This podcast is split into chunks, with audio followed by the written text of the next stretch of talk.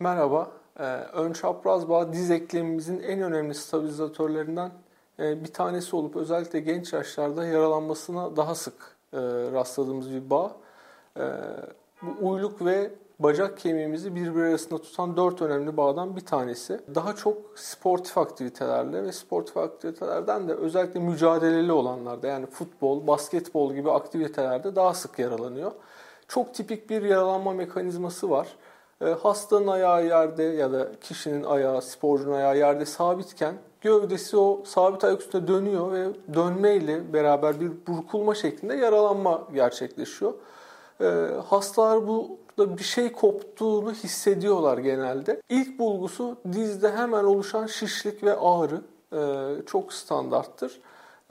Tanısı röntgenle vesaire konulmuyor. Daha çok MR'la görmek gerekiyor. Hızlı bir şekilde tedavi edilmesi sonuçların iyiliği açısından çok önemli.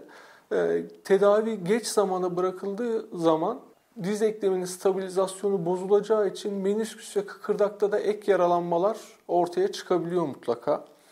E, maalesef ameliyatsız bir tedavisi mümkün değil. O yüzden ameliyatla tedavisi şart. Ameliyatta da hastanın genellikle kendisinden aldığımız e, bağları bu kemiklerimiz arasından tünel açılarak e, geçiriliyor.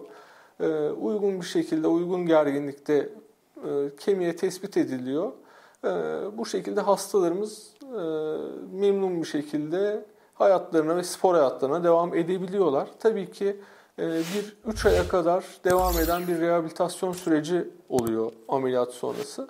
Ee, bunun haricinde basit bir saatlik yaklaşık bir e, ameliyat sonrası kişi sağlığına kavuşabiliyor.